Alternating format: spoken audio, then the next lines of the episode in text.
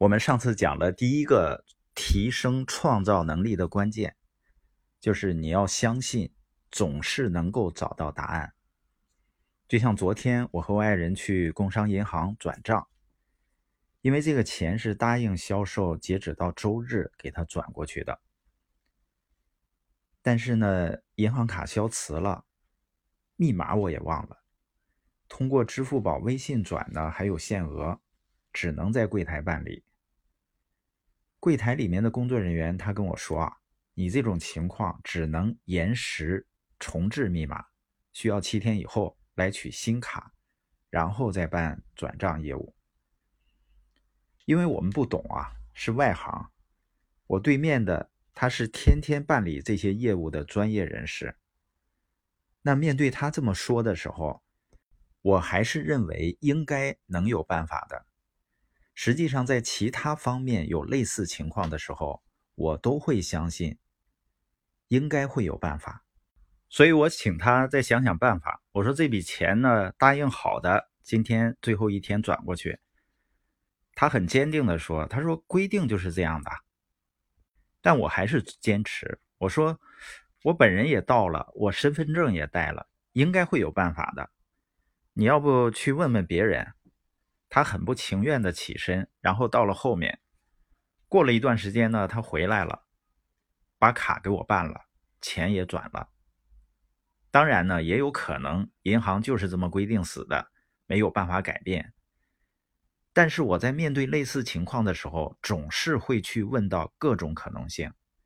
我相信这是一种可能性思维。那提升创造能力的第二点是什么呢？就是你要相信答案不止一个。在我创业的过程中啊，我发现很多人都是固定思维的。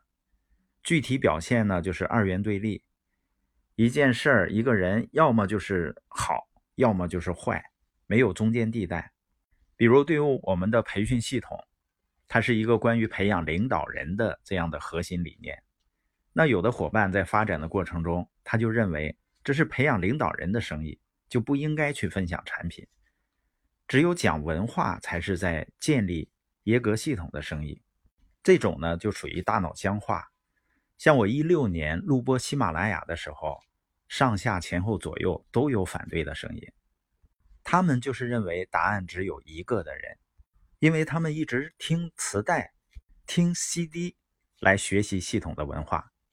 我有时候开玩笑说，如果耶格先生那个时候有喜马拉雅，他就不会笨到把内容要录到磁带上，然后再一个个送出去。他一定会录在喜马拉雅上的。而正是由于用了不同的工具，使我们团队把耶格文化推广到前所未有的广度。光在喜马拉雅上的播放量就过亿人次，链接了大量的书友，很多书友呢也成为了我们的社群合伙人。麦大爷在他年轻的时候也是一样，不管人们问什么，他总是能很快的告诉人们问题的答案，而且呢，他很自信。他认为这个答案是唯一正确的答案。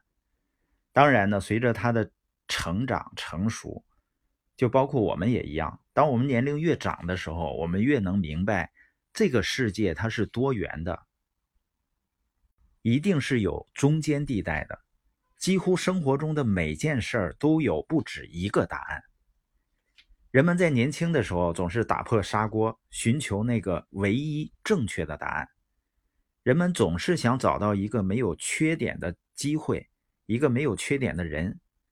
当你思想开阔了，你就会尽你所能寻找尽可能多的答案，然后你会把它们排序，问自己哪个才是最佳选择，找到有效的方法把事情圆满的解决，或者尝试着寻找尽可能多的选择。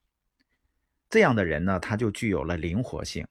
不是那种固执己见的人，所以如果有员工或者伙伴，他带着问题来问你，你可以让他准备三种解决办法，这样呢，人们慢慢就变得更有创造能力，思维呢会更开阔，并且愿意考虑不同的想法和意见。当你相信总有答案的时候，你就开始有创造力了。而当你发现答案不止一个时，你的创造力就会急剧提高了。